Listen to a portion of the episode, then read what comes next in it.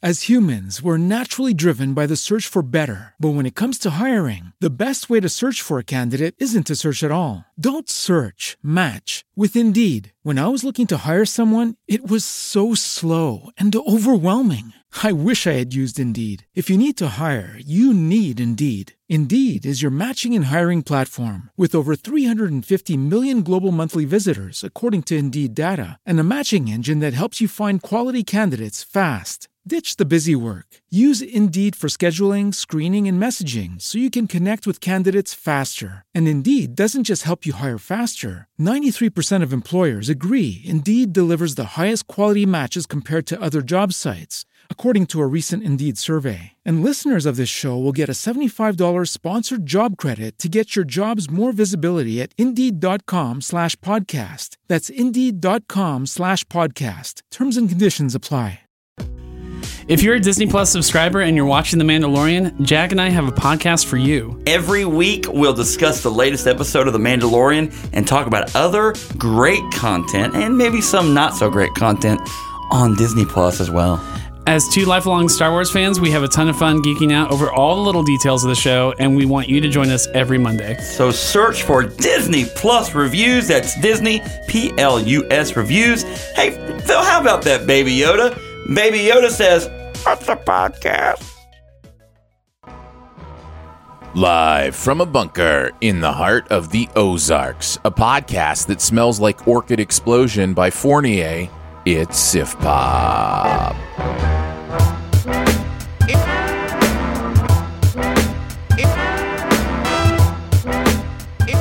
Welcome to Sif Pop Weekly. Streaming live some weekends are available to download later in your podcast feed, unless, of course, you're a patron. Patrons get perks! Patrons get those perks. Woo! Here, here, like laser guns. Lots, Yep. lots of fun stuff. I'm your That's my host. Star Wars. Yeah, that's what it reminded me of. I'm your host, Aaron Dicer, and even when I'm a thousand miles away, I hope to see him coming around the corner. It's Andrew Ormsby. Ahoy! Each week we'll chat about movies, television, and whatever else from the pop culture universe is on our minds. Uh, how you doing, man? I'm good. How are you? I'm I'm very well. Uh, it's I you know I would I would love to be seeing friends in person uh, someday, but things just seem to continue to get worse nationwide. So we'll see how long this thing's la- this thing lasts. But maybe someday we'll be in the same room again, Andrew. Who knows? Who knows? Yep. I uh, I think last time you saw me, I was bald and clean shaven. I looked like Mr. Clean. Uh huh. Yeah, that's right. Yeah, not anymore. I had a hair and a big beard. Uh, yeah. Have have you taken the opportunity during the uh, pandemic just to uh, quit grooming your face? Oh yeah, Yeah. I uh, yeah. It's I put away the trimmers and everything. I've settled into a once a week shave. It feels about right, you know. Um, my uh, my hair doesn't grow that fast, so about about after a week, I'm just like, eh, it's starting to look a little bit like a beard, so let's cut it off. Uh, and that's just kind of how how it's gone for me. Um, I'm more I'm more fighting the battle of the pounds than the hair, you know, just like Oh, being cooped up and eating carbs and all that stuff. I had to go get my uh, license, uh, my new driver's license. Yeah. Because I am a huge procrastinator, and I still had not gotten a new license with my updated address on it. Right? So I uh, went there and they're like, "Can you please uh, verify all of this uh, information just to make sure everything's okay?" They're like, "Your name, yep. Uh, your height, six foot. Uh, weight, one seventy. I'm like, "What? I weighed one seventy once. When was this?" Like, I might need to update that. let's let's uh let's let's go ahead and adjust that just a tad, just a tad. just a tad. Yeah. Very nice. Uh, I don't know. I don't know how many pennies I got in my pocket weighing me down, but let's just play a safe two hundred. that's right. That's right. Uh, So I was looking up uh, diets actually this morning, thinking about trying out that keto diet. Yeah, yeah. Nothing like that has ever really worked for me. The only thing that's ever really worked for me is just being aware of what I eat and like cat- cataloging. Because what I do is if I'm not writing it down or putting it into an app, uh, you know, to kind of gauge the calories or whatever, I just don't Yeah. think about it. I just, you know, I, you know, I'll just start eating chips or you know have a Andy's frozen custard or whatever, and I just won't think about the calorie total. And you know, it's it's kind of like it's kind of like with money, right? Like if you have a credit card and you don't ever think of the balance, you just swipe that thing as much as you want. You don't even think it's doing anything, but uh, you do pay the price eventually. So that's just kind of Yeah. how I have to have to deal with it. Yeah, it's a, it's a. T- do you still run every day? Uh, I'm on my bike now. Uh, I bike about ten miles Oh, okay. uh, every morning. Because no, on top of the pandemic, we have been in a heat wave the likes I can't honestly remember Yeah, in in the Ozarks. It's been at l- almost hundred degrees every day for like a month, Mm-hmm. with barely, if not any, rain. yeah, yeah. It's been legit. Uh, I've been riding in the mornings uh, between seven and eight ish, and that's usually a really nice time because it's creeping up towards eighty about then, so it's still cool enough. And yeah, it's not bad. Yeah, It's not bad at all. eighty. It's not bad. Yeah. what's your what's your like perfect temp? I know we're really procrastinating getting to the show, but I'm just no, this is important. we're going down a rabbit hole Yeah. and I can't stop. Very, so. very, very important stuff. Uh, it depends on the time of day and the context. But if I'm outdoors and it is sunny uh, with not much wind, uh, I'm going to want it to be around 70 to 72. That's it. Yeah. 72. That's the perfect temp. Um, and if there is a nice breeze and maybe it's a bit cloudy, then I'm going to prefer like 75, somewhere in that range. Um, But for the most part, yeah, low 70s. Yeah. This has been your weekly catch up with Andrew and Aaron's dream forecast. We've got stuff to get to, man. Uh, we've got the buried treasure. We've got a best ever challenge, a huge best ever challenge, maybe the, the biggest, uh, like best ever challenge pool to pull from. Uh, with uh, best Yeah. ever SNL alum movies, uh, and then we we're gonna review. Just a small, just a small Yeah, just- little, just a you small know, little group pool there. to gather from. Uh, and that comes from uh, Palm Springs, which we will review, uh, that Andy Samberg stars in. And we're also going to review uh, Greyhound. In fact, uh, let's just kick it off there. Let's uh, let's take a look at Greyhound. Congratulations on your first command at last. I will always be looking for you, Evie. Even if I'm a thousand miles away. Air escort to Greyhound. You will now be out of range of air cover for the next five days. How many crossings does this make? This is my first. I got some. Most likely a U-boat. He's trying to slip under us! Fire! U.S. Navy Commander Ernest Krause is assigned to lead an Allied convoy across the Atlantic during World War II. His convoy, however, is pursued by German U boats. Although this is Krause's first wartime mission, he finds himself embroiled in what would come to be known as the longest, largest, and most complex naval battle in history the Battle of the Atlantic. I love that the uh, description of this movie makes it sound like this was a real event. it's like Yeah. the reason it's the longest, largest, and most complex naval battle in history is because someone made it up. Uh, so, uh, but it is it is definitely a movie that that likes to revel in kind of the authenticity or to make you feel like this could have really happened, and it is based on a real thing during World War II. Um, where ships would have a portion of their time across the Atlantic where they did not have air cover. And uh, Yeah. so it's based on a fictional series of events that might happen in that very real uh, situation. Uh, it stars Tom Hanks, uh, also written by Tom Hanks. And uh, speaking of SNL alums, I guess he's kind of a not technically one, but you know, as many times as he's hosted, He's hosted enough. Yeah, exactly. Um, well, what did you think, man? What did you think of this movie? Uh, it's an Apple Plus, Apple TV Plus film. Um, did you like it, love it, dislike it, hate it, or it was just okay? I'm gonna go with really liked it. I think that Not not quite not quite until loved it, but I really liked it. Yeah, I, I think I'm teetering into the low side of loved it. Um, I, I this is I think this is a really good movie, and Yeah. it's it makes some choices that I think are um, not necessarily risky. I guess risky is probably the right word, but that maybe feels too extreme. Extreme, but it makes some some choices to uh, to present this movie in some some ways that I think really bring home what they were trying to do with this and make it a really powerful watch. What was what was your experience with watching this movie? Yeah, um, I found it fascinating that the dialogue in this movie is nothing like I'd ever really seen in a uh, in a war movie at all. It's not uh, it's not theatricized, if that's even a word. Sure. You know, it's there's the dialogue isn't uh, you know empowering or we can do this, men. I and you know there's no rise to the occasion speech. Everything that is said in this movie is dialogue that you would expect to authentically hear either on a warship or you know it's all like uh, off the 30 degrees off the stern or uh, 40 degrees off the bow or uh, uh, you know it's everything is well i don't know what you would call it. It's well it's, it's very, very, procedural. You know it's procedural. That's the the entire dialogue for this movie is procedural. Yeah yeah, and and that again is all I think a an effort of the movie to find this really authentic uh, feel of what it would be like to be on a, a Navy battleship in World War II. Uh, trying to because the Greyhound is the name of the ship that is basically like the protector ship of this envoy, right?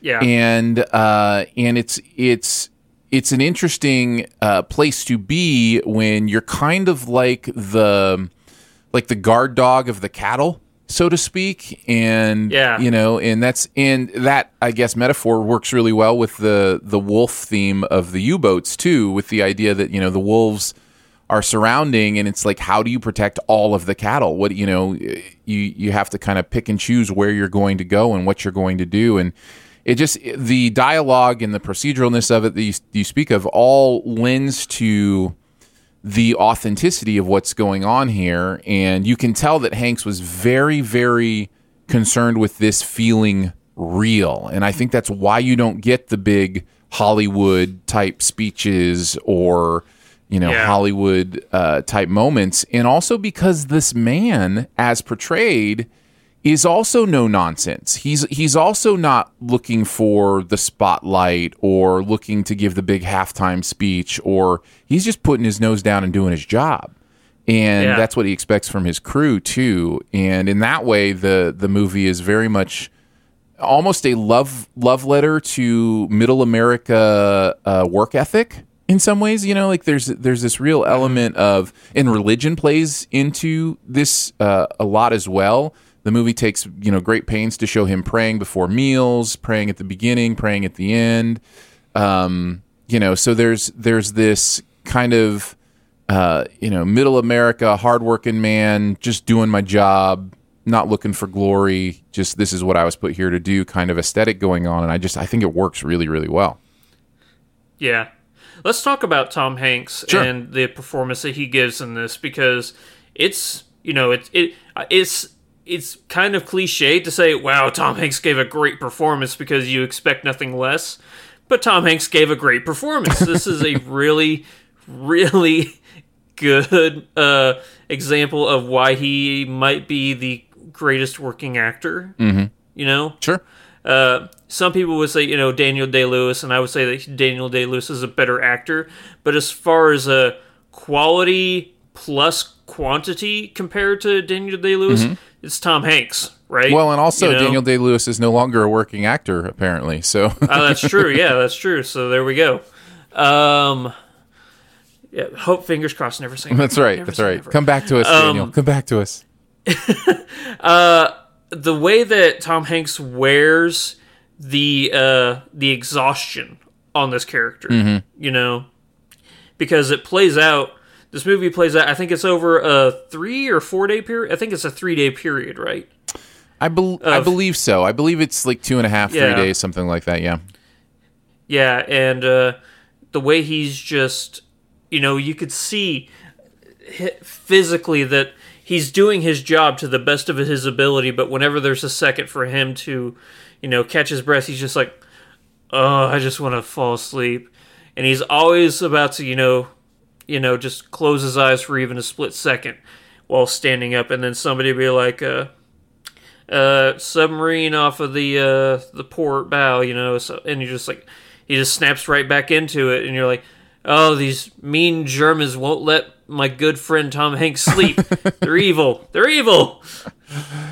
But there, uh, another thing I want to touch on, unless you go, you have anything to add to the Tom Hanks thing. Well, I, I think he's amazing, and um, I think this this was very evidently uh, a passion project for him, and so I, I Yeah. know he wanted to give it his his all. So, yeah, I think it comes through. Now, this was not originally an Apple Plus, or was it? It's a great question. I thought it was supposed to be a theatrical. I think it was. I think it was supposed to come out uh, either around this time or maybe even in August. I can't. I can't remember. I thought we talked about it in our annual preview. So um, I th- I think it was supposed to come out in theaters, and uh, Apple TV Plus uh, purchased the right to uh, stream it. So, and I, I think I think Hanks was pretty bummed about that. I think he's even s- spoken uh, publicly that he wishes people would see it in theaters. And and I get it. You know, I I watched it on uh, my new setup, which I am more and more thankful for as this pandemic goes on. Oh yeah. You know, like I picked the perfect time to build a home theater. like, uh, so, but I watched it on on that, and it's glorious. Like it's really well done. And I know a lot of people are going to be watching this on phones and tablets, and I'm sure that's that's kind of a bummer when there's such an expansive thing going on visually and sound for that matter. The sound in this is incredible too. I don't know that I've ever seen uh, and heard uh, the ocean quite feel like this. Feel is you know treacherous and real, and um, it's just it's really really done well. you can I, I know it's going to sound stupid but you can hear the cold in this movie Mm-hmm. Sure, yeah. like the ice that's forming on the ship you know the uh, the way that uh, whenever people like walk inside the uh, the main deck it, as opposed to when they're walking on like the outside and you can hear the ice crunch underneath their feet and stuff like that it just this movie makes you feel uh, every single thing that all of these uh, uh, these actors uh, are feeling. Yeah, uh, I'll say this. Besides uh, Tom Hanks, I think the only performance from the the deck that is of any note is Stephen Graham, who is uh, uh, the first mate, I guess you would say. But there was also uh, I'm trying to find out wh- who he is. He played the uh, the radar uh, tech who was listening. Oh yeah, he's been in stuff before. I don't know his name, but this the sonar guy. Yeah. Yeah, he he he was good. I, I will say the the other thing about the Hanks performance is it, it really is the only.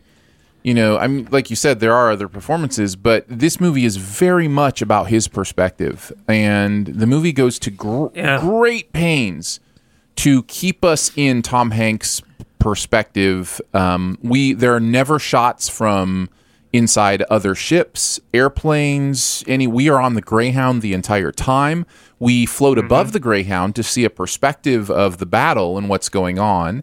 Um, but we we never really leave Hanks's perspective, and even the things that he's not in the shot for, like the sonar or whatever, are things that he's becoming aware of. So there are people talking to him or you know relaying information to him. So it, it really is a a uh, a pretty amazing singular performance that you know carries the entire movie. Uh, what do you think of the the visuals? We kind of hinted at it uh, uh, as far as like the you know the the ship battles and stuff like that. Was it? I, I got to watch it like uh, you said you had your home theater. I got to watch it on my 4K big old TV. Uh, I thought that they were impressive, not only because there were good night battles, because you know you can hide bad CGI in night, you know, but they also had some really good daytime shots of like, wow, this is just a really good looking movie. I totally agree. No, it's it's really well done, and and not just not just the visual aesthetic, which was very much about again the treachery of the ocean, the uh, the relentlessness of that experience, even the visuals are bringing that home. But it was also really well shot in that it really conveyed the information you needed when you needed it. So the there is a lot of technical jargon for authenticity's sake that I'm not necessarily going to understand. I haven't, you know, trained for that lexicon of naval battle, right?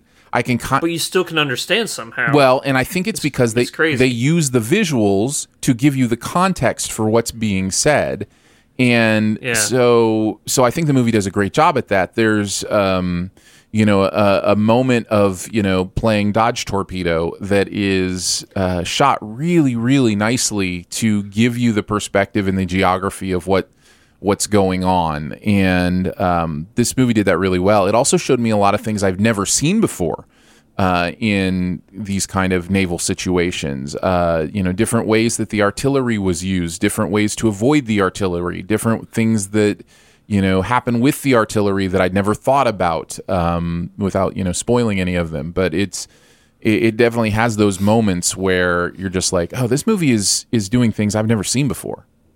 yeah. Um, do you have any cons? I do. I do. Um, Yeah. Yes, uh, Aaron will take the con uh, right now.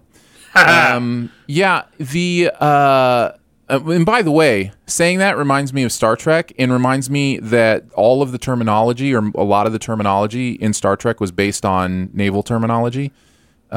Oh yeah. So yeah, it was just an interesting. As I was watching this, I I, I thought of Star Trek a few times. Uh, but no, as, as far as the main con for me, and really almost the only one, but it's fairly decent size. Um, man, the the caricature of the the German broadcasts and the German U boats was a little mustache twirly, a little over the top. It was. You know, I, I don't know. Yeah. There was there was something about those broadcasts that they intercepted that almost felt like almost parody. It was so over the top. yeah. So I, I I know what they were trying to do. Yeah. You know, like a. Uh, I was about to say a Hanoi Hannah, but it's that's a different war. Um, yeah, yeah, uh, Hitler Hannah. This is what this is. Sure. Hanoi Hitler. Yeah. Um, but yeah, it's a caricature of you know I'm an evil German. I'm coming to get you. Ha ha. Mm-hmm. yeah, yeah. Really, genuinely, and it's like, yeah, I think if there's one thing you don't need to emphasize to an audience, it's that the Nazis were bad. Like we we kind of get that, you know. Like, I mean, Yeah. you can have a little bit of that. Um, and and what's interesting is the movie. Also, one thing I loved about the movie is that this character is very careful with his crew not to demonize the enemy. Um, and there are moments Oh, yeah. in, in this where they're celebrating, you know, the destruction of the enemy and without judging them, without pu- putting a damper on their joy, he will say things like, you know, something about, the, you know, the souls that were on that ship Yeah, or it- something. you It know? was uh, it was a crewman said, "Yeah, that's fifty less Nazis," and then he goes, "Yeah, or fifty less souls." right. And it's, And it's it not hit- judgmental. it hits. it's not it's not meant to to put that person down or to make them feel bad but it is just restating his own ethic and in a way that that understands human life you know uh, is human life even when it's the enemy and uh, and so I, I appreciated that but then on the other side of that you still have these german broadcasts where it's like so inhuman and i don't know it was it was just it was a little much that, and that was really my only negative Yeah. Um, I, I have one negative, and it's something we touched on earlier that I was actually giving as a positive. How procedural this movie is, and how anti theatric it is. It kind of makes the conclusion of this movie anticlimactic. okay. Because for me anyway um, for me like uh, whenever you know I, I don't think it's a spoiler. I think the movie is pretty straightforward. There's no like craziness going on or anything like that. But whenever the whole thing is said and done you i, I was kind of left with a uh, oh that's it yeah i guess i guess that's it now so Yeah. um I didn't. Okay. I didn't necessarily feel that. Uh, I I'm trying to tiptoe because you know it, it is a newer movie and people are going to watch it. Sure. But just in case, I don't want to say anything just to give it away. But I'm like, oh, okay, well, I felt that, it. That's I, uh, Did wh- you? Yeah, I did. I, I felt the build up to it. I I felt the impact of it. Um, I I think the movie is, as we've mentioned, trying to be more of a, you know, keep your nose down, just do your job kind of aesthetic. And so I think, you know, Yeah. there's there's certainly that feel to it. But I still felt the the relief of that moment and and what was happening um, there. So so yeah, I, I think I don't know that I fully uh, agree, but I understand what you're saying. What I thought you were going to say about the technical jargon was that it does sometimes uh, feel like you're like somebody's reading a manual to you. You know, like there's there are times in this movie where, um, and again, I think the movie communicates what it wants to communicate just fine. But there are parts in this movie where I'm just like, I you, you might as well be speaking a different language. Yeah. so I, I can see how that might be confusing to some or off-putting. I, the, the whole aesthetic of this movie might be off-putting to some people. It may just not be your kind of movie. That's very possible. Yeah. Um, Some people could go into this expecting something like Hunt for Red October, which I just re- recently watched, you know, where you have Sean Connery and Alec Baldwin giving those those speeches, you Mhm. know, those uh right. cat I don't I almost said capitalistic, but that's the exact opposite of what uh, but the uh you know the the grandiose Mhm. you know Yeah. like I am the wisest everybody listen to me and that is definitely not the dialogue you're going to get in this movie this movie is very set in its ways of saying this is procedural Yeah. if we say you know 30 degrees off starboard and then as soon as somebody says that you see tom hanks's head just whip and he looks straight over that way and then Mhm. he picks up those binoculars it's a lot of uh, degrees off port and starboard and tom hanks's head whipping left and right to look through his binoculars that's a good portion of this movie The only thing we haven't talked about that I wanted to mention, and is one of the reasons I, I like this movie as well, is there are moral dilemmas in this movie that don't have easy answers, and I, Oh, I, yes. I love it when movies do that. And there's there's one specifically, but there there are others as well. But there's one big one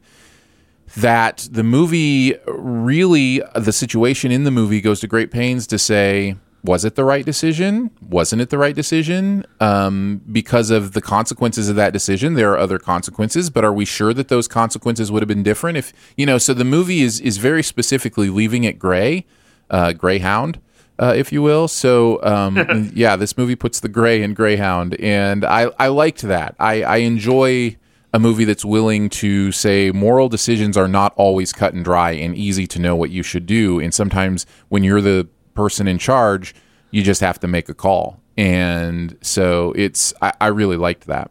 yeah it's definitely a recommend for me Yeah. definitely a recommend That's a huge recommend for me. I, like I said, you it, it it may miss it may not be the type of movie for some people. Uh, it definitely was the type of movie for me, and it, it would be a big rec- recommend.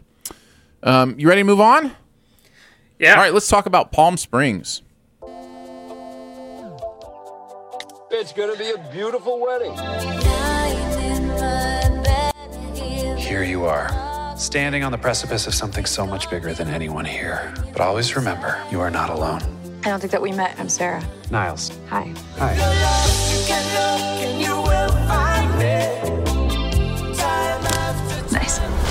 When carefree Niles and reluctant maid of honor Sarah have a chance encounter at a Palm Springs wedding, things get complicated when they find themselves unable to escape the venue, themselves, or each other. Uh, this uh, recently made news by being the uh, the the most expensive movie ever purchased from uh, what, what I forget the film festival, but it you know it uh, it, was it Cannes or I- was it uh, I can't remember. That's Sundance? Yeah, I was gonna say Kansas, and I thought, wait, was it Sundance? Maybe it was something else. I don't know. Anyhow, uh, they spent a lot of money for this, and uh, you can uh, check it out. Um, Netflix, right? No, it's Hulu. Hulu. Hulu got it. That's right. Hulu got it. So you can check it out on Hulu. Uh, it's Andy Samberg and Christine Mil- uh, Milioti.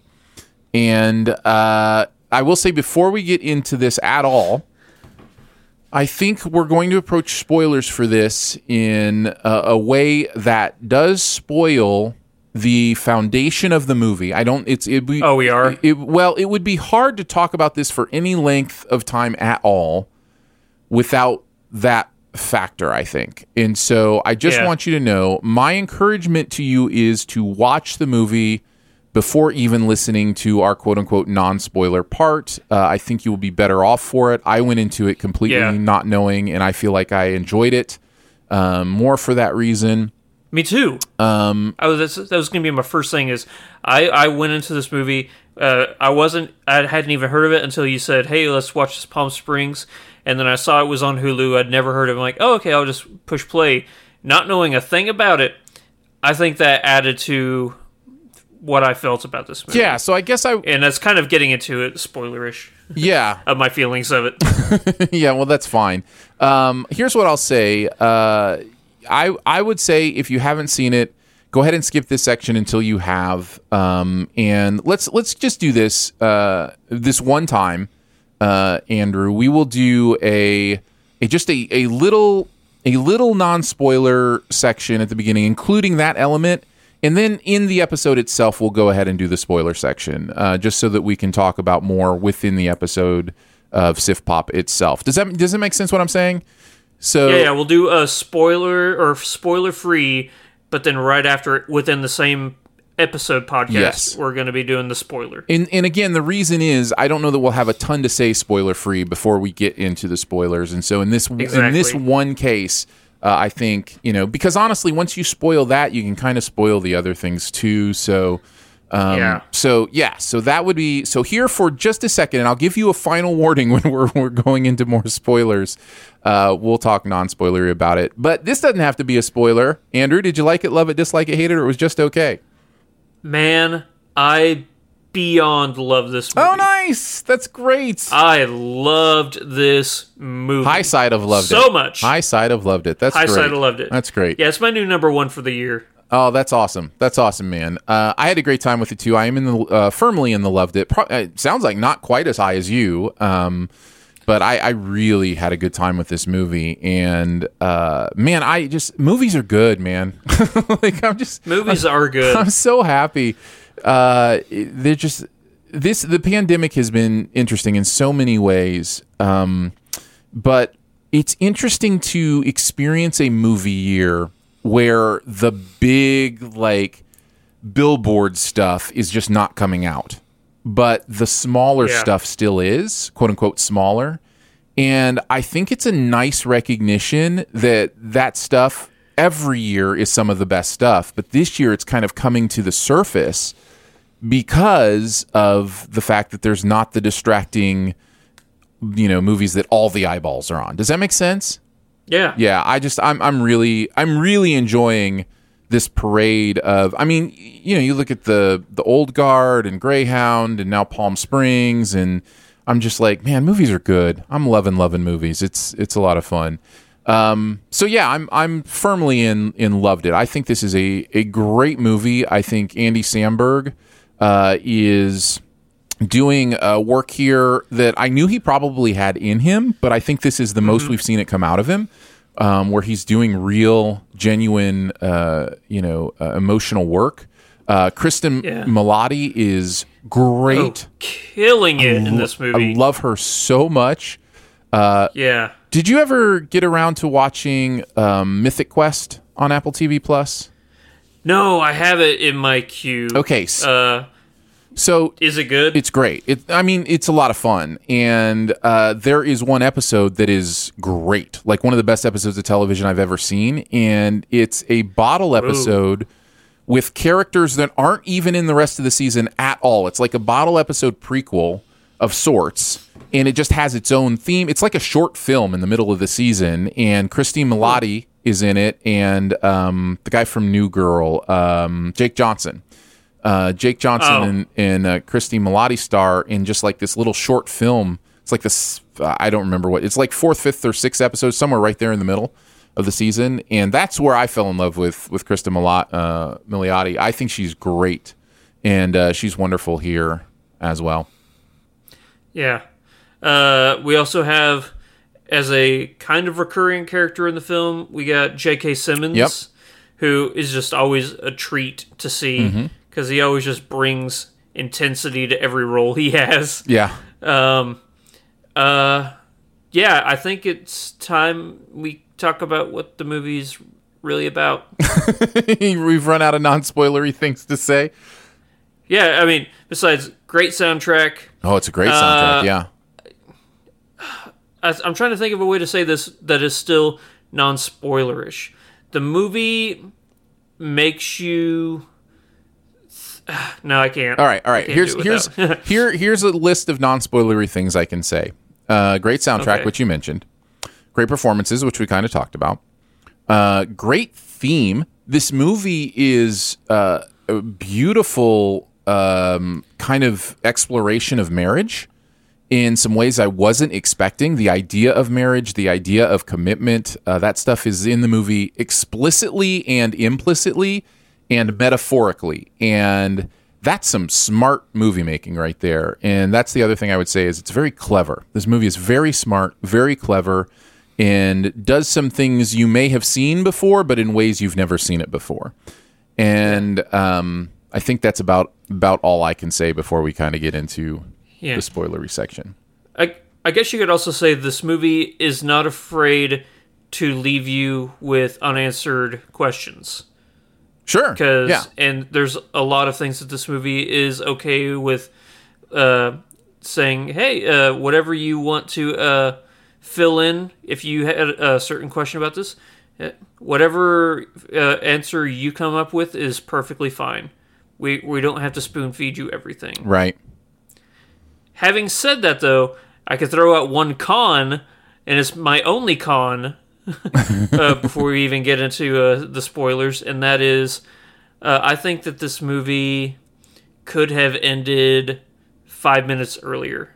Hmm. Okay. You'll have to explain that to me. Um, Yeah. with uh with spoilery conversation, I think. Uh, because Yeah. I'm not I'm not sure exactly what you mean by that.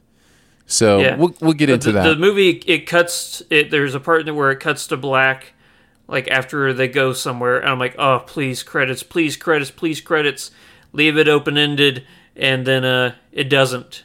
oh, okay. And I'm like, Huh. like ah, I would have preferred to just have it stop right there. But that's just personal preference, I guess. Sure. Sure. Okay. All right, this is it. Your last chance to turn back. We are going to spoil the movie now. Um, and again, foundationally, this is one of those movies that, in order to really talk about it, you kind of have to spoil what's going on. So here we go. Yeah. We're going to get into it. I'm warning you at this point, actual spoilers within the episode itself. And uh, They all die. they, they, well, maybe.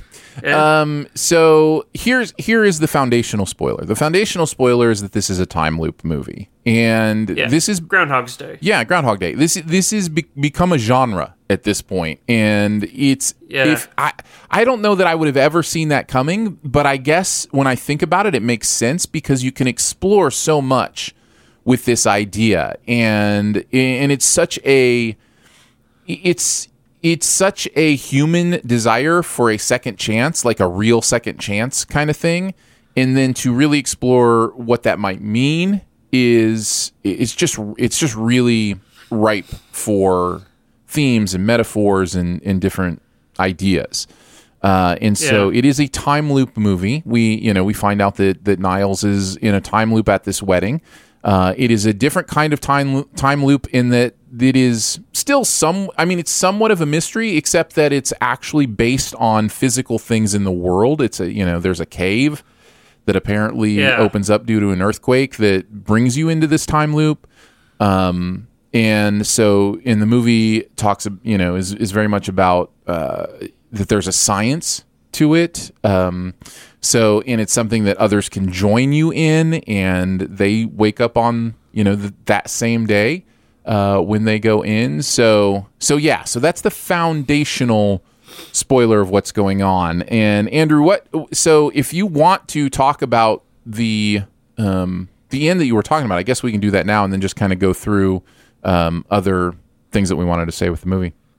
Um, yeah, I would say that at the end of the movie, both Kristen and Andy, you know, they they think they figured out how to get out of the loop, you know, and then they walk in, and then it just cuts to black for a bit. That's when I wanted wanted the movie to end. I wanted it to be a open ended. Let's have uh, whatever ending you wanted. that can be the ending in your head. That could be the ending, but then it shows them in the pool, you know, on the pizza tubes, Mhm. and uh, the family comes back, and then he jokes about having to go pick up his dog and stuff like that. And I'm like, okay, so you forgot what your job was, you forgot everything about yourself, but you remembered you had a dog that you left with your friends, and you remember his, you know, like, uh, because the movie is very, very ambiguous as to how long Niles has been stuck in this loop. Yeah, it's Like, been a while for supposed to- sure. Yeah, uh, I I think it's supposed to you know if you're going off Groundhog Day, you know, kind of because it's what this movie does. Uh, I think what Bill Murray was stuck in there for ten thousand years in the loop, something like that. Something like that, yeah. I think I think that that's kind of what we're supposed to feel with Niles here, is that it's been hundreds and if not thousands of years he's been reliving this day. Um, but then you know that's uh, what the movie decided to do, and I don't I don't I want to make this clear. I don't hate it. It's just that I'm like, oh man, I would have really preferred to have leave, left it open ended. Well, But, it's, uh, I mean, it's obvious you you don't hate it because you've already said how much you love this movie, so it's obviously it didn't impact you oh, too much. Oh gosh, I really do. I love I love it because uh, it's a movie that I could see uh, initially when I when it first started and I found out what was going on. I'm like, oh, it's Groundhog's Day, okay. But then there, I'm I'm gonna get some flack for this. I think this movie does a lot of things better than what Groundhog's Day did. Uh, and yes, it's a time loop movie, but with Groundhog's Day, it was just Bill Murray. You know, it was just Bill Murray getting to relive this day. And it's the same thing with the movie like Happy Death Day. You know, Mhm. it's just her getting to relive that day. In this one, you have multiple people getting to relive the same day. Right. And that in itself raises so many more opportunities. Mhm. Uh, you know, there's just because whenever I got I got to stop calling her Kristen's character. What what is her actual character's name? It's, Sarah. Uh, Sarah. Okay. So whenever Sarah and Ray, you know, enter the picture, it's it's totally changing everything about Niles' world. I get initially Ray, which by the way, the that day where he where it flashes back and he first meets Ray, and he just walks up to the the uh, best man and just starts going through his suit coat, just looking for the cocaine, is so great. And then J.K. Simmons just gives him a thumbs up, and then they just leave. I love that so much, but I could definitely and that that is now a driving force for Ray's character or Roy. I keep saying Ray. It's Roy. Roy's character, uh, and then Sarah gets stuck in the loop too. So this whole time, who, however many thousands of years or whatever time line it is that Niles has been living by himself, Mhm. he doesn't immediately start with a friend getting stuck in there. He's he starts off with somebody who hates him getting stuck in this loop. Yeah. And then accidentally Sarah uh, you know gets stuck in this loop too. So yes, it is a Groundhog's Day movie, but there's so much more going on because it's not just one person. There's many many people he gets to share he he he'd been living so mundane for so long, but now he has somebody that he can, you know, spend all his time with. Metaphors aplenty in this movie. Oh, I'll yeah. just say that. But uh, and you're the the thematic metaphorical guru, so I'll let you jump in here. Well, I I mentioned that this movie is uh, ostensibly, or not ostensibly, but uh, metaphorically about marriage, and there is a real exploration uh, by these characters about what commitment is. Is it valuable? Is there anything? You know, is marriage worth anything? What does it mean? Um, so there are both these actual literal conversations they're having because this day is a wedding day for somebody, and also because Yeah. they're dealing with their own relationship. Uh, and also the idea of um, marriage as a time loop, as spending so long with somebody, the idea of commitment for an entire life, uh, that you know it feels like a time loop, or it feels like you're doing the same things, or you can't get out of a rut. I mean, how many times do you hear that about a marriage or why it broke up or, or why it split is you know because it just it was uh, it got dull or boring or felt like a rut kind of thing. And uh, the movie does that very very well. And I, it, it may be my favorite thing about the movie which shouldn't surprise anybody because that's the kind of stuff that i love um, but it's it's definitely intentional and really smart and the other really smart thing this movie does is with the two characters, it allows us to have a shorthand for exposition of this world and what's going on.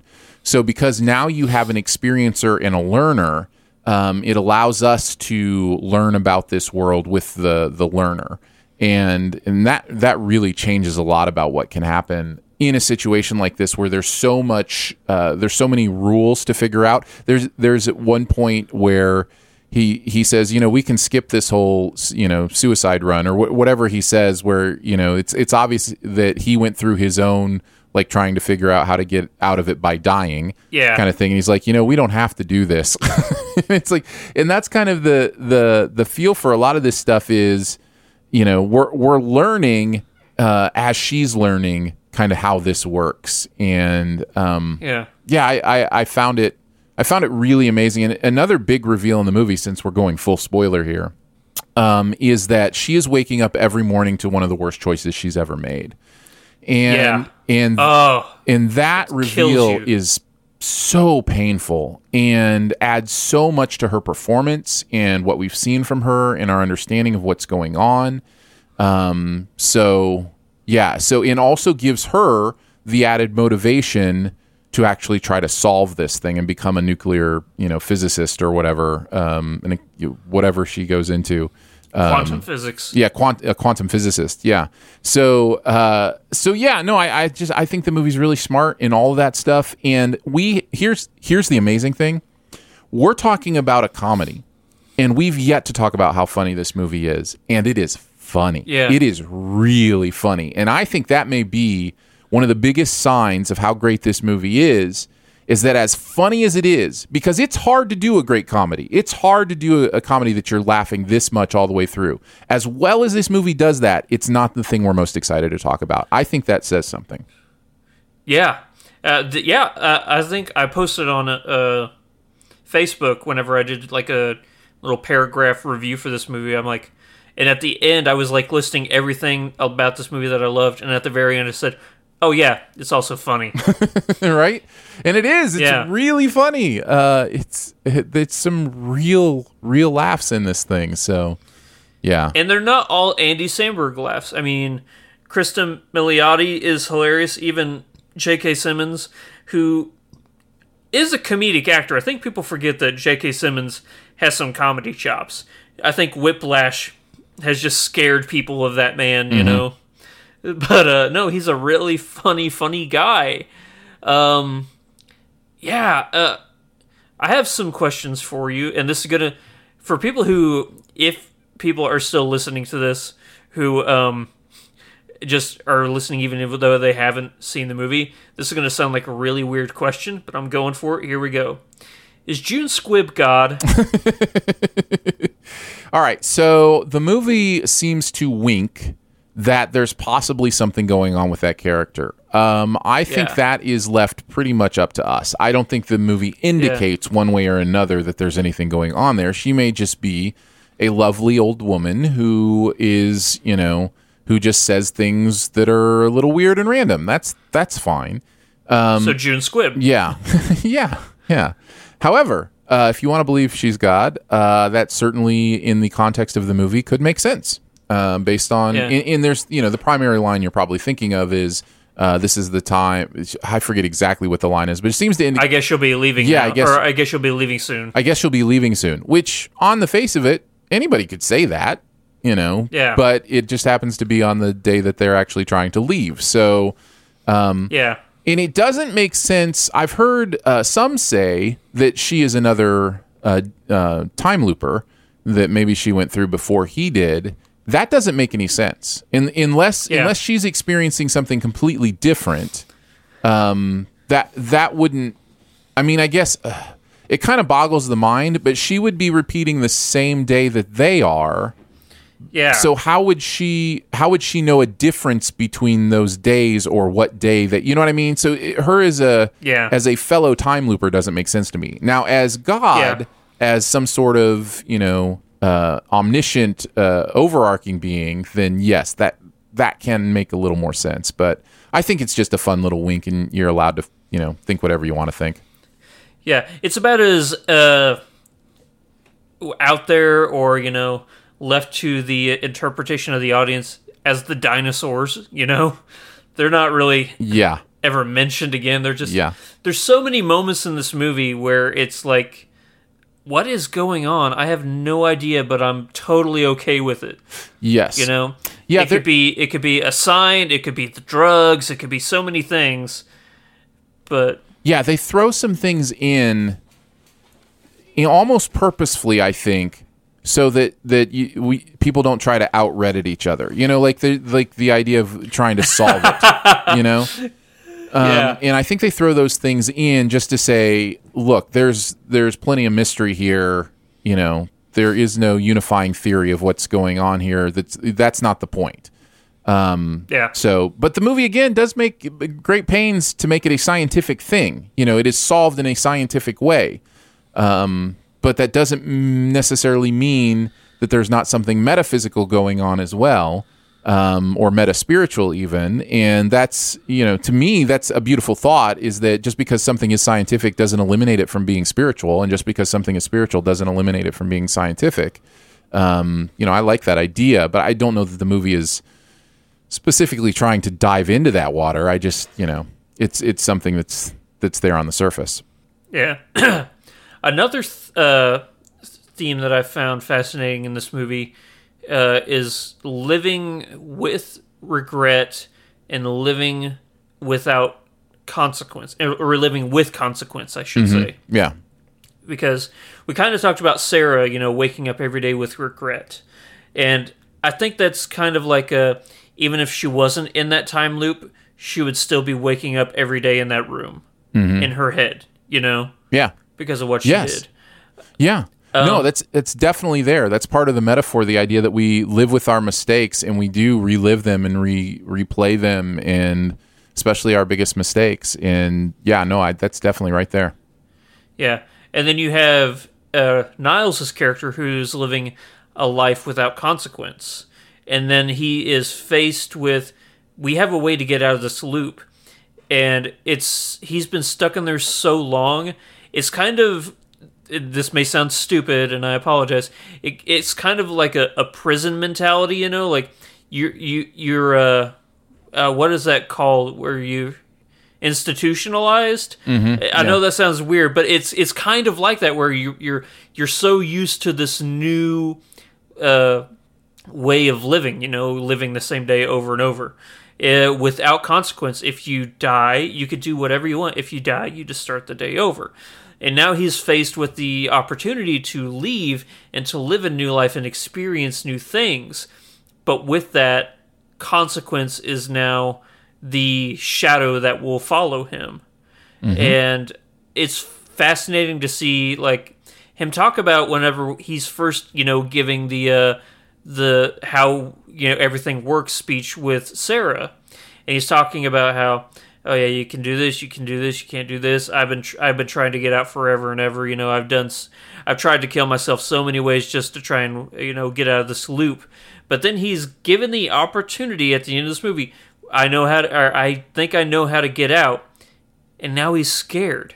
Mhm. He doesn't know if he wants to get out, and because for so long he'd been alone. Mhm. But now he has somebody, he has something that he finds worth living for. Mhm. And I think that's going into your um, marriage metaphor. Mhm. But he's going through that, but now he's scared. Scared of a new life with Sure. someone that is filled with consequences. Yep. Because when you're when you're I don't want to say when you're dating there's no consequences because that's not true at all. But the commitment of marriage is something way more Consequential. powerful. Yeah. In, yeah, consequential. Oh, I love this movie. Yeah, no, it's Oh, it's really so- great. Uh, basically, what I heard you just say is uh, this is basically the Shawshank Redemption. Uh, is Yeah. uh, is basically what what you were saying. Um, My friend Andy Samberg. Uh, yeah, uh, there's there's a, a lot more possibly to be said. Uh, it's a high recommend. Um, uh, and I yeah, I just I I think it's one that you're going to enjoy on multiple levels. Um, the least of which is it's really really funny. So there's yeah, there's some great multiple stuff. there. viewings too.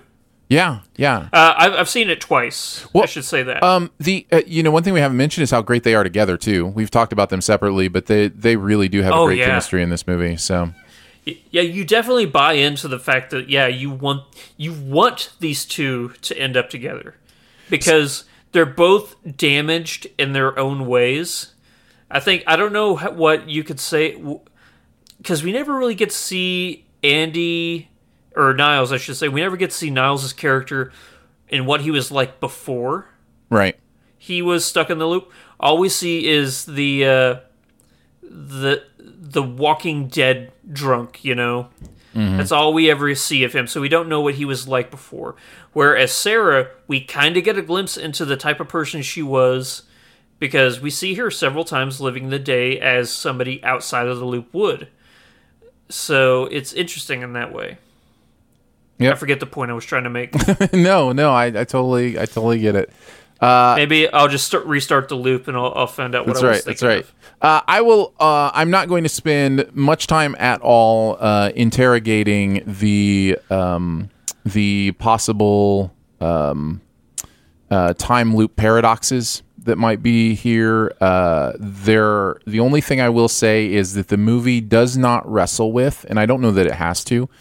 It does not wrestle with uh, very much at all the actual consequences of those time loop days. And the reason I say that is, you know, we see uh, J.K. Simmons' character meet with a uh, a an ignorant Andy Samberg character at that wedding. Oh yeah, at the end in the mid credit scene. Yeah, yeah, in the then- mid credit scene as a way to say, oh, now he knows he actually got out. But as you start processing what that means, is that that that each of those people at that wedding and each of the people that they interact with on any loop day have their own timeline, and you know there is there is a um a consequence to actions that they took in this movie where other people die where you're like yeah that's still kind of murder. You know what i mean? Because it's in it's still in that timeline. So the movie doesn't really wrestle with that. I don't know that it has to. I, I know for sure it doesn't want to. Uh, it's doing other things but I, I thought i'd throw it out there at least. Yeah, I, I thought honestly I thought about that for a while, and the way I think about it is uh, there are two worlds or two universes. Uh, there's the world of the loop, you know, where people live and live, live, and then there's the world that you and I live in, where we get to wake up. So, uh, whenever Niles and Sarah leave, they are not in the loop world anymore and are therefore replaced by uh just a random uh The loop a, a new Niles that are a new like non-wakers, I guess you could call them.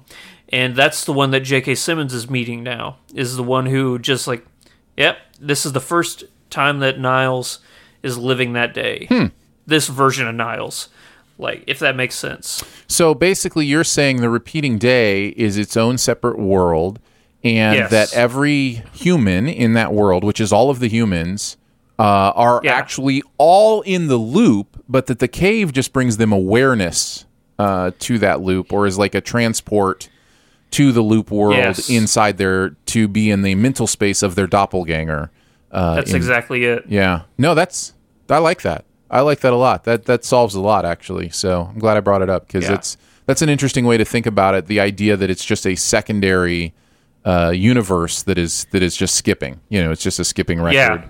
Kind of thing. Yeah, everybody everybody gets their mind erased on that day and then they start fresh. But those who enter the cave, their mind is never reset. Yeah. Yeah. Interesting. Very nice. Uh, again, I recommend, I think, from both of us uh, on Hulu, Palm Oh, yeah. Springs. Yeah. Check it out. Like I said, it's my n- number one for the year, so Very nice. Uh, best ever challenge time. Um, Oh yes. before we get into it, uh, just a thank you to our SiftPop members. Um, we really appreciate your support of SiftPop. It goes a long way to keeping the website running, keeping the podcast running. Um, we really appreciate it. And we do a weekly members only podcast, and we honored uh, the lives of a couple uh, who have recently passed uh, Grant Imahara and uh, Carl Reiner. We talked a little bit about their impact on us personally and the world of entertainment uh, during our member pre-show. If you want to hear that, uh, feel free to become a member at Patreon, patreon.com slash siftpop. Uh, just go there. It's like three bucks a month is where it starts, and you can take a look at all the, the different benefits and kind of thank yous uh, that we give our members. So patreon.com slash siftpop, and thank you so much for your support. All right, we're going to do best ever movies uh, starring Saturday Night Live alumni. Now, one uh, of the rules that I put out there was that these needed to be movies where the alumni was at the you know uh, was a star of the movie. Now that can be interpreted in different ways, um, but I think we all have a general sense of what it means to be a star or not a star. Uh, the cl- Yeah. the closest example of um, not a star that I would go with of one I considered was Zoolander. Um, Will Ferrell is a big part of that movie, but I didn't quite consider him the star of that movie. That's a Ben Stiller movie, right? Yeah. So Yeah. that's that's kind of the idea. Now, the rule that I didn't give that I followed myself, and so Andrew, I don't expect you to follow this, but this just made it easier for me. Is uh, I didn't pick any um, repeat alumni. Uh, so, Me too. So okay, yeah, I think that just made sense. I just figured, you know, Yeah, I would have had a whole bunch of Wes Anderson, Bill Murray movies. right, right.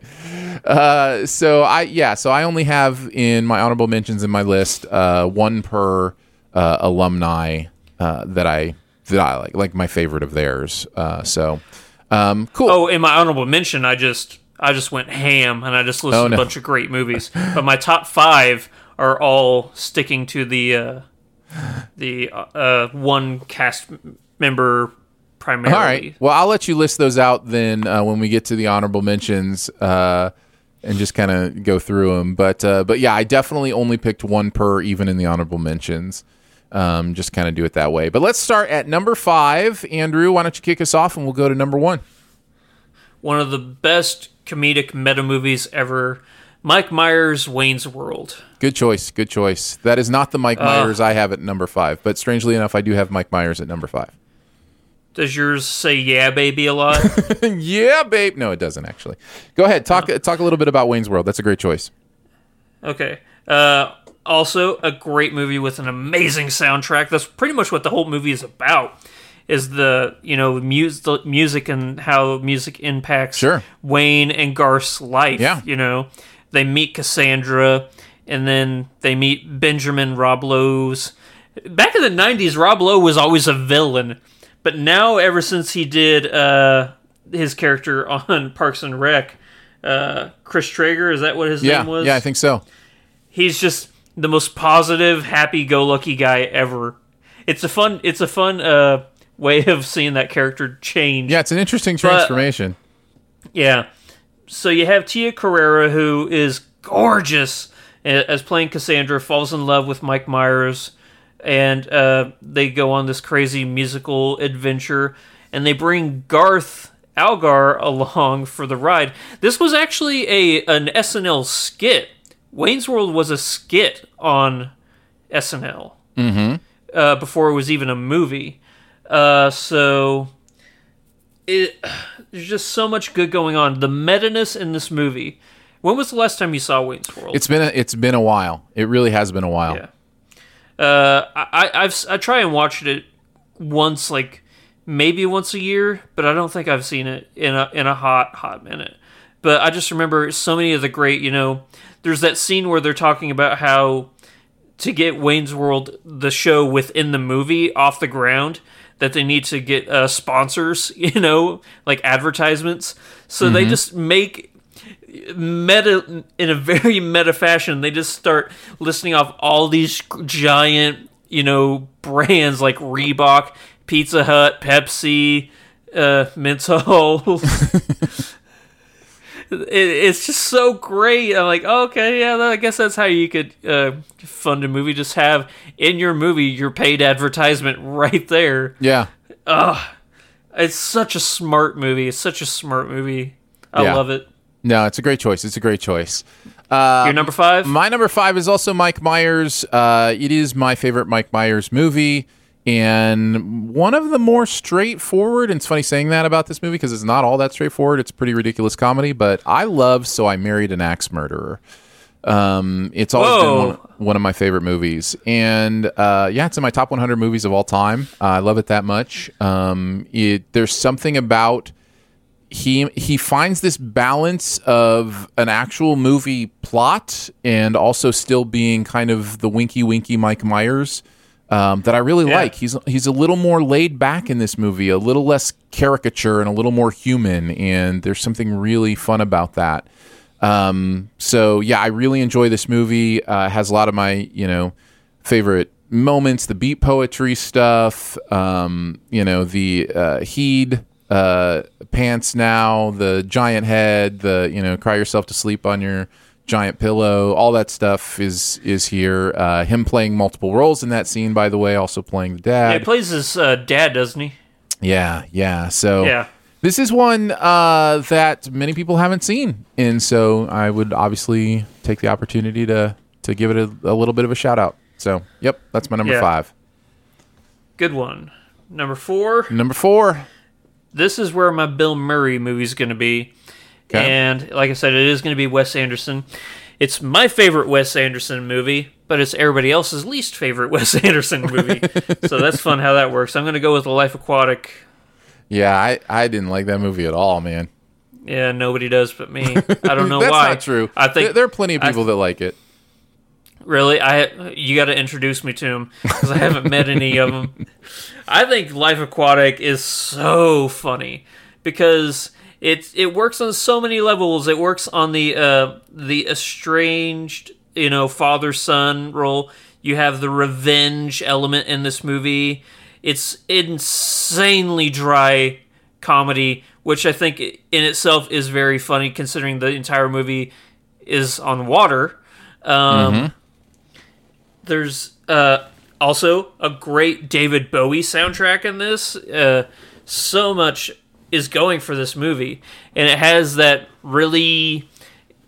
I, don't- I don't know, uh, staple, I guess you call it, that Wes Anderson's uh, stop motion staple, where, you know, like the, instead of doing like huge giant CGI stuff like that, he'll, he'll do uh, like claymation stop motion for his so every all the like stuff under the water with the fish and stuff it's all just you know that claymation stuff that I, I i don't know why he chose it but i'm glad he did because it gave us many more movies like that like isle of dogs you know Mhm. but no i love love life aquatic Very nice.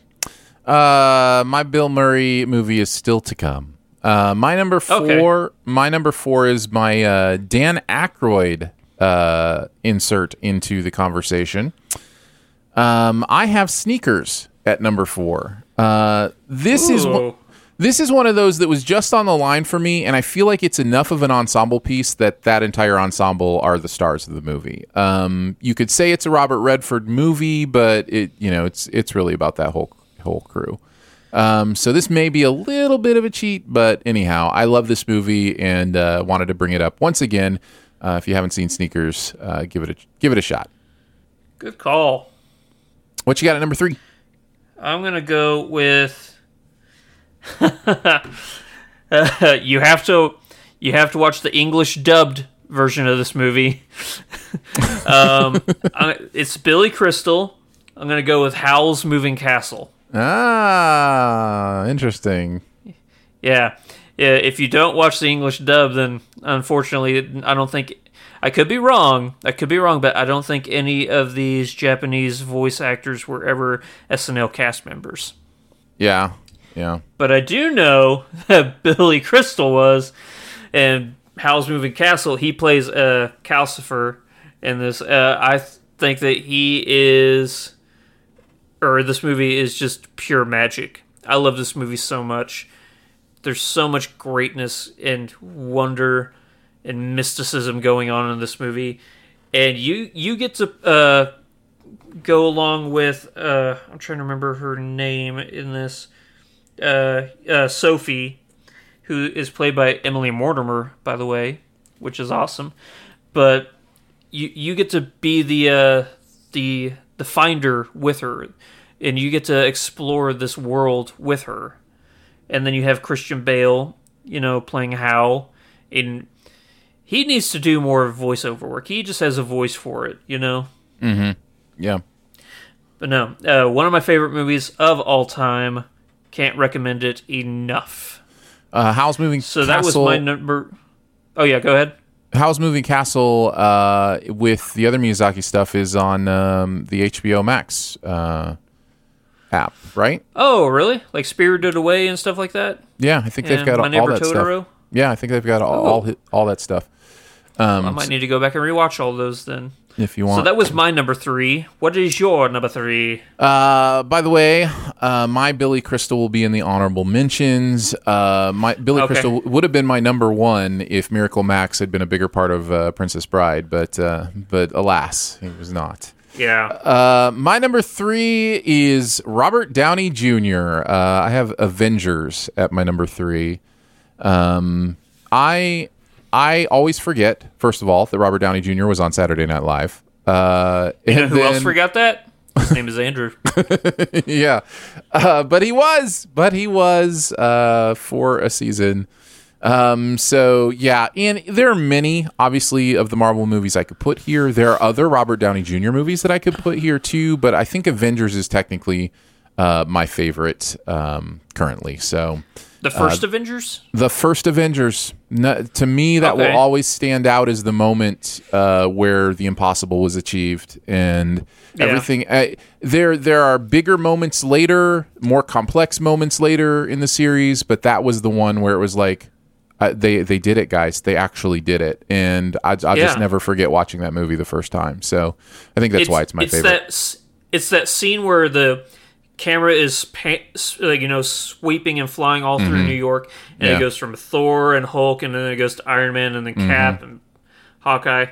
Uh, I would if if I would have thought about it, I would have put Infinity War, Mhm. be, or not Infinity War, yeah? Infinity War. Yeah, Infinity War. No, no, yeah, the first one because I think for me, Infinity War is the best Marvel movie, followed by the first Avengers, then maybe Endgame. I don't know. I have to think about it, but no, uh, I can't fault you for that, and I really wish I would have remembered. Robert Downey Jr. was an SNL cast member. Yeah. What do you got at number two?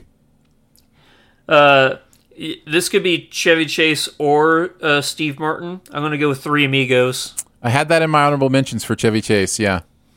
Mm. Uh, this is one of the funniest movies of all time. It is a movie I. Uh, kids, this is going to sound weird, but back in the day, we had these things called VHS cassettes. And uh, you could only watch the movie a certain number of times before the movie or the cassette decided it didn't want to work anymore. It's so Uh, true.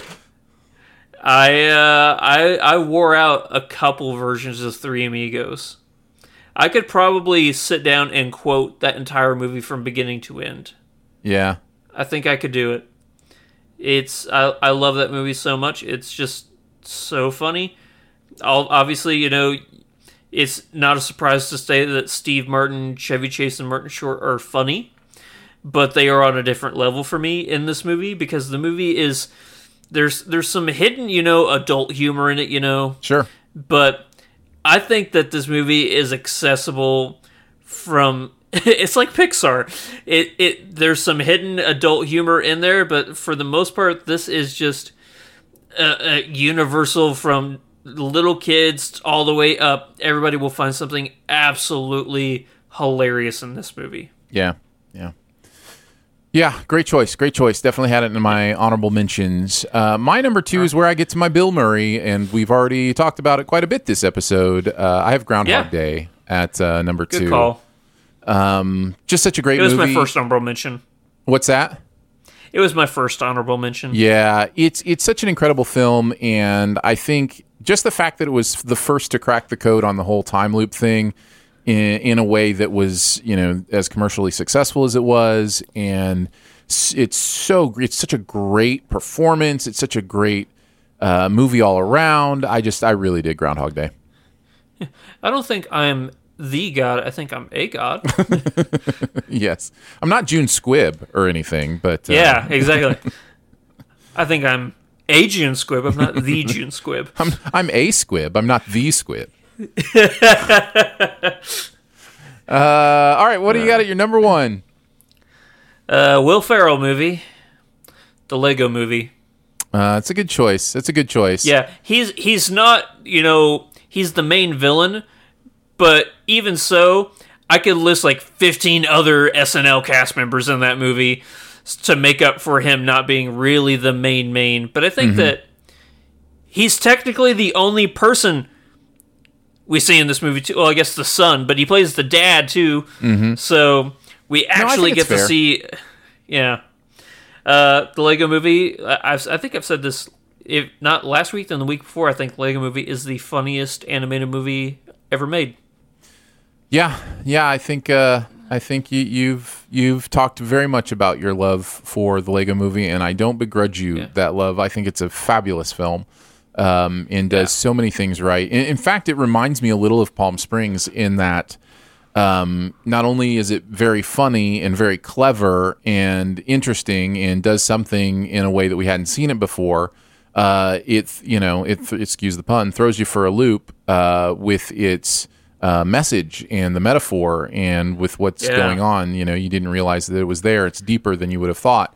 Um, so yeah, it kind of it, it elevates it in a way for me that uh, that a lot of movies don't. So yeah, Did you great choice. go whenever you first saw the Lego Movie? Did you go and see it with your boys or? I don't rem- remember. I just don't remember. Hmm. Yeah, it's been a while. Okay. So Okay. I, I think Well, so, but I don't remember. What do you got your number one? My number one is also an animated film. Uh, it is Amy Poehler in Inside Out. Uh, I Oh, yeah. have spoken many, many times about my love for this film. Uh, in many ways, it is my Lego movie. Uh, Yeah. What what Andrew is to Lego movie, I am to Inside Out. Uh, You know, I think that's honestly true. That is very true. Uh, it, it means so much to me. It's so deep, so well thought out. Crazy that this movie even works as intricate as it is and as philosophical as it is, and yet somehow it still operates as a great family comedy. Um, it's uh, some beautiful moving moments that you would expect from Pixar, some clever sight gags, uh, like when the box of opinions and the box of facts spill next to each other. You know, there's just there's so much great stuff here, and it will it will forever be one of my favorites. So that's my number one. Uh, is Inside Out. Um, yeah, there's. I don't. I don't shout out that movie enough, but I'm, I'm glad you did because it is a true work of art. It is a masterpiece. Uh, from them going from the 3D world to the 2D world and just seeing that animation happen is fascinating. Uh, yeah. In that movie, uh, unsurprisingly, it hits you in the feels, but because it's a Pixar movie and that's what they do. yeah. They like to punch you right in the throat with feels. You will feel you can something feel now. You, no, you feel it in your throat. You know they punch you there, and then is your throat swells up, and you start to tear. And you're like, "I'm not gonna cry. I'm not gonna cry," but you always do.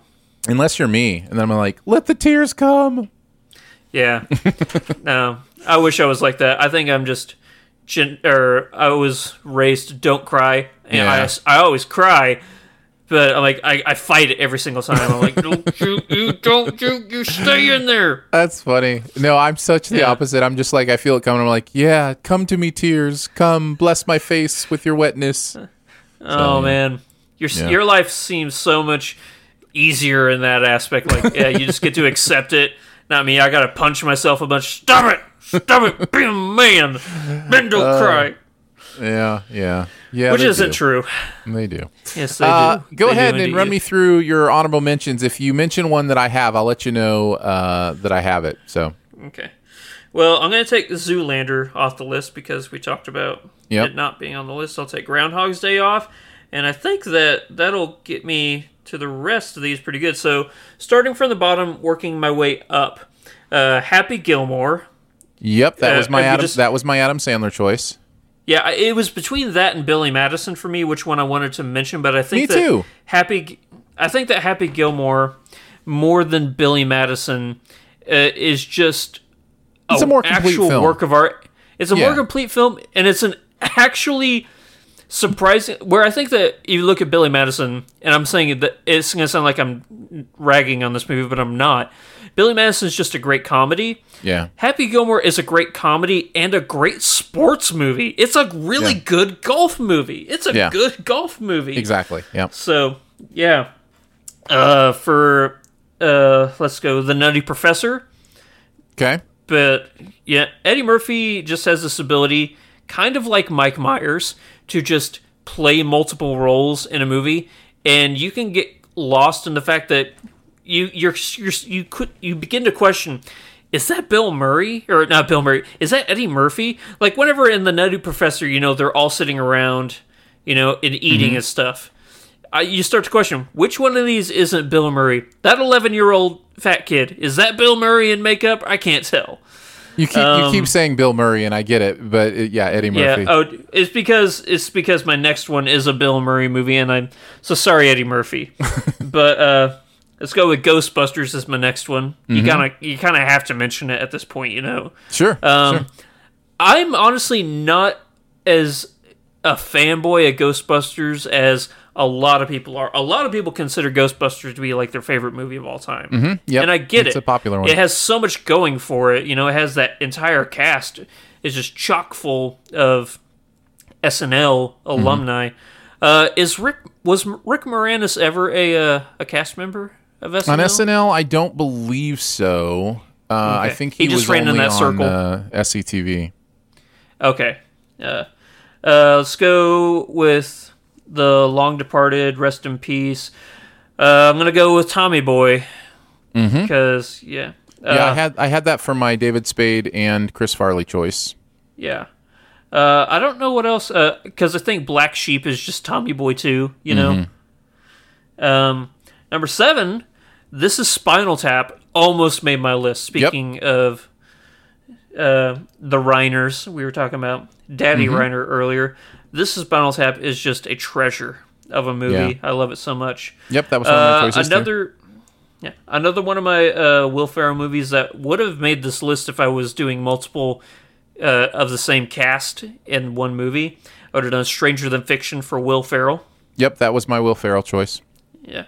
Uh, uh, the movie that was so close, so close to making my top five is Bridesmaids. Yeah, I, I had a different one for uh, Kristen Wiig. Mm. Oh, was it the Skeleton Twins? Yeah, for both Bill Hader Yeah. and Kristen Wiig. Yeah. Yeah, I get it. Uh, Uncut Gems is just, I you know how much I love that movie. Did you did you like that movie at all, or did you just? I respect Meh. that movie. Okay, I get that. Uh, it, it's a very acquired taste. I get that. Mhm. Uh, number three, I had Anchorman because it's it's so funny and it's the perfect Mhm. Will Ferrell movie. Uh, f- uh, perfectly cast for him, I should say. Uh, and then my last one that I'll mention is also a. I just realized the the spelling error I had in this, so that's what I laughed about. Uh, my last Eddie Murphy movie, according to what I wrote down, is Beverly Hills Coop, not Cop. yeah. Nice. That that was Yeah. my uh, choice for Eddie Murphy was Beverly Hills Cop. Yeah, not not Beverly Hills Coop. No, that's that's uh that's like the Chicken Run version. Um, Yeah. so they'll Aardman will eventually do. Uh, yeah, Beverly Hills Coop. Yep. Very nice. And then uh, and then the uh, the theme song, the Axel Foley theme song, is just bok bok bok bok bok bok. yes, exactly. Yeah. All right. Uh, anything that you have I didn't mention? Yeah, uh, for Belushi, I went with Blues Brothers. Um, for, Oh, yeah. For Will Forte, I went with MacGruber, uh, which I think is really funny. MacGruber's underrated. Yeah, yeah, I agree. Um, for Andy Samberg, I went with Pop Star, Never Stop, Never Stopping. A very funny movie. Uh, Kyle Mooney, uh, Brigsby Bear. Is one that I'd, I'd like to bring up uh, because it's really good and a lot of people haven't seen it. Um, so uh, Brigsby Bear is very good. My Billy Crystal was Monsters Inc., um, which shouldn't, Oh, shouldn't yeah. surprise. Uh, and then Tina Fey, I went with Date Night, which is uh, which is better than than I think a lot of people realize. Um, it's a pretty funny movie. Pretty funny movie. So Yeah. not Game Night, Date Night. They're different. You know what? That is so funny. But uh, I'll let you uh, continue on. No, that was it. That was my that was the last one I was going to mention. Okay. Well, you're gonna you're gonna realize why I think that's funny in a couple minutes. So go ahead. Is that your buried treasure? It's time to move on to our buried treasure. Andrew, is yours game night? Actually, it is. I'm not even joking. It's game night. I I just bought it. I just bought it on uh the Apple TV. Nice. And I watched it like three times. And uh I think that honestly it's after watching it several times, I think it's gonna go down as like one of the best comedies of the 2000 or 2010s, I guess Yeah. you would say. That's so funny that you actually mentioned it. Well, I'm just psychic. That's all. You know. That's Yeah. all there is to it. Yeah. But we didn't. Uh, before we move on, we got to shout out those patrons, don't we? No, we did it before uh, the best ever challenge. Oh, okay. I forget. I'm on this new medication, and my memory is something of a forgotten thing. Fair enough. so- Fair enough. Uh, yeah. But yeah, uh, back to game night just real quick before I hand it back over to you. Uh, yeah, um, I think that they make the best couple ever. I think that honestly, they should get married in real life because they are that good. Uh, there's so much going on in this movie that you can't not love. Uh, for me, though, the, the the star of this movie, besides you know the Jason Bateman, Rachel McAdams, you know, just being perfect together, Right. Is I think that Jesse Plemons' character Gary is just genius, absolutely genius. That character, Yeah. and everything at the end of this movie, like going on through the credits, you know, Mhm. is just so funny.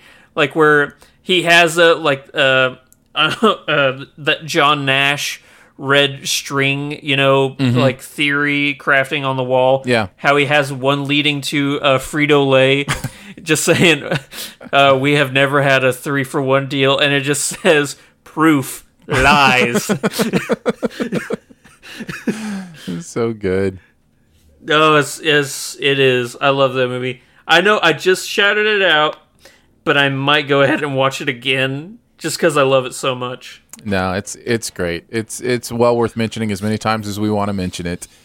Uh, My Buried Treasure is a game, a mobile game that uh, I haven't done a mobile game in a while, and generally when Oh, I do them, haven't? it, it's uh, because I found a new uh, quote unquote idle game, which are games that continue to play while uh, you're not looking at them, and it appeals to my sense of systems. It appeals to my sense of efficiency. You know, basically, in all of these games, you're trying to build up. Um, a uh, you know a, a bank of points or money or you know whatever the case may be. And uh, and then it'll throw some you know different loops at you. So it's fun for me to try to figure out which you know things to buy all that kind of stuff. Well this one is called idle dice and it's basically the same concept except with rolling the dice. Uh, so basically you start with one die and you roll it and if you roll a five you get five points and then there are different, you know, things you can purchase with your points. You can purchase another dice. You can purchase up to five dice uh, eventually, and then you start getting bonus points as you go for like pairs and triplets and full houses and straights. And so there's a Yahtzee element to it as well. Um, anyhow, I find it really fun, and it's just one of those I can, you know, have on and just kind of mess around with and try to figure out the most efficient way to, to use my dice. So uh, if you, like me, are a fan of idle games, uh, you might want to check out Idle Dice. Yeah. I thought about trying to make a dicer dice joke there, like a dad joke, but you know Yeah. what, Aaron? That's not how I roll. Uh, very nice. I like it. I like it a lot. Well done, my friend. Well done. You're converting Uh, me. Uh, the uh, yeah, this, it- this game was basically my nickname in uh, high school. It Was Idle Dice. Uh, so uh, yes, uh, it is. It is. It's not perfect. You can tell they've got some stuff to iron out in it, but uh, I'm having a, a good time with it. So I thought I'd mention it. Well, good. We did it, man. We did a Yeah. podcast. Woo! Well done. It was a fun one. Yeah. Yeah, I'm proud of us. We did good. Yeah. high five, Aaron. Pandemic high with five. some hand sanitizer. That's right. Pandemic high five.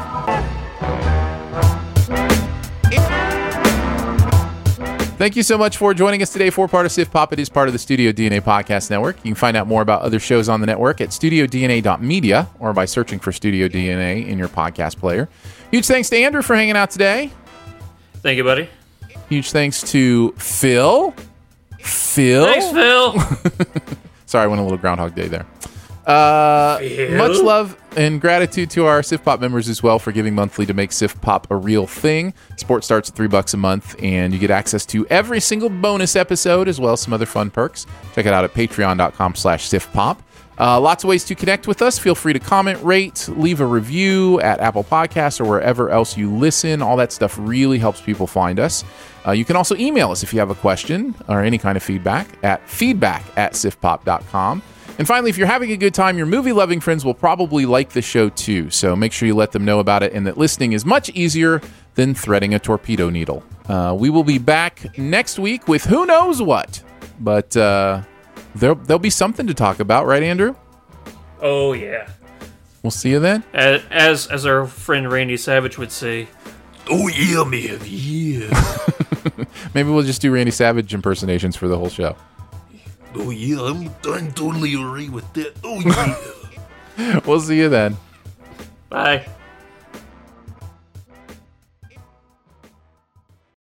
As humans, we're naturally driven by the search for better. But when it comes to hiring, the best way to search for a candidate isn't to search at all. Don't search, match with Indeed. When I was looking to hire someone, it was so slow and overwhelming. I wish I had used Indeed. If you need to hire, you need Indeed. Indeed is your matching and hiring platform with over 350 million global monthly visitors, according to Indeed data, and a matching engine that helps you find quality candidates fast. Ditch the busy work. Use Indeed for scheduling, screening, and messaging so you can connect with candidates faster. And Indeed doesn't just help you hire faster. 93% of employers agree Indeed delivers the highest quality matches compared to other job sites, according to a recent Indeed survey. And listeners of this show will get a $75 sponsored job credit to get your jobs more visibility at Indeed.com slash podcast. That's Indeed.com slash podcast. Terms and conditions apply.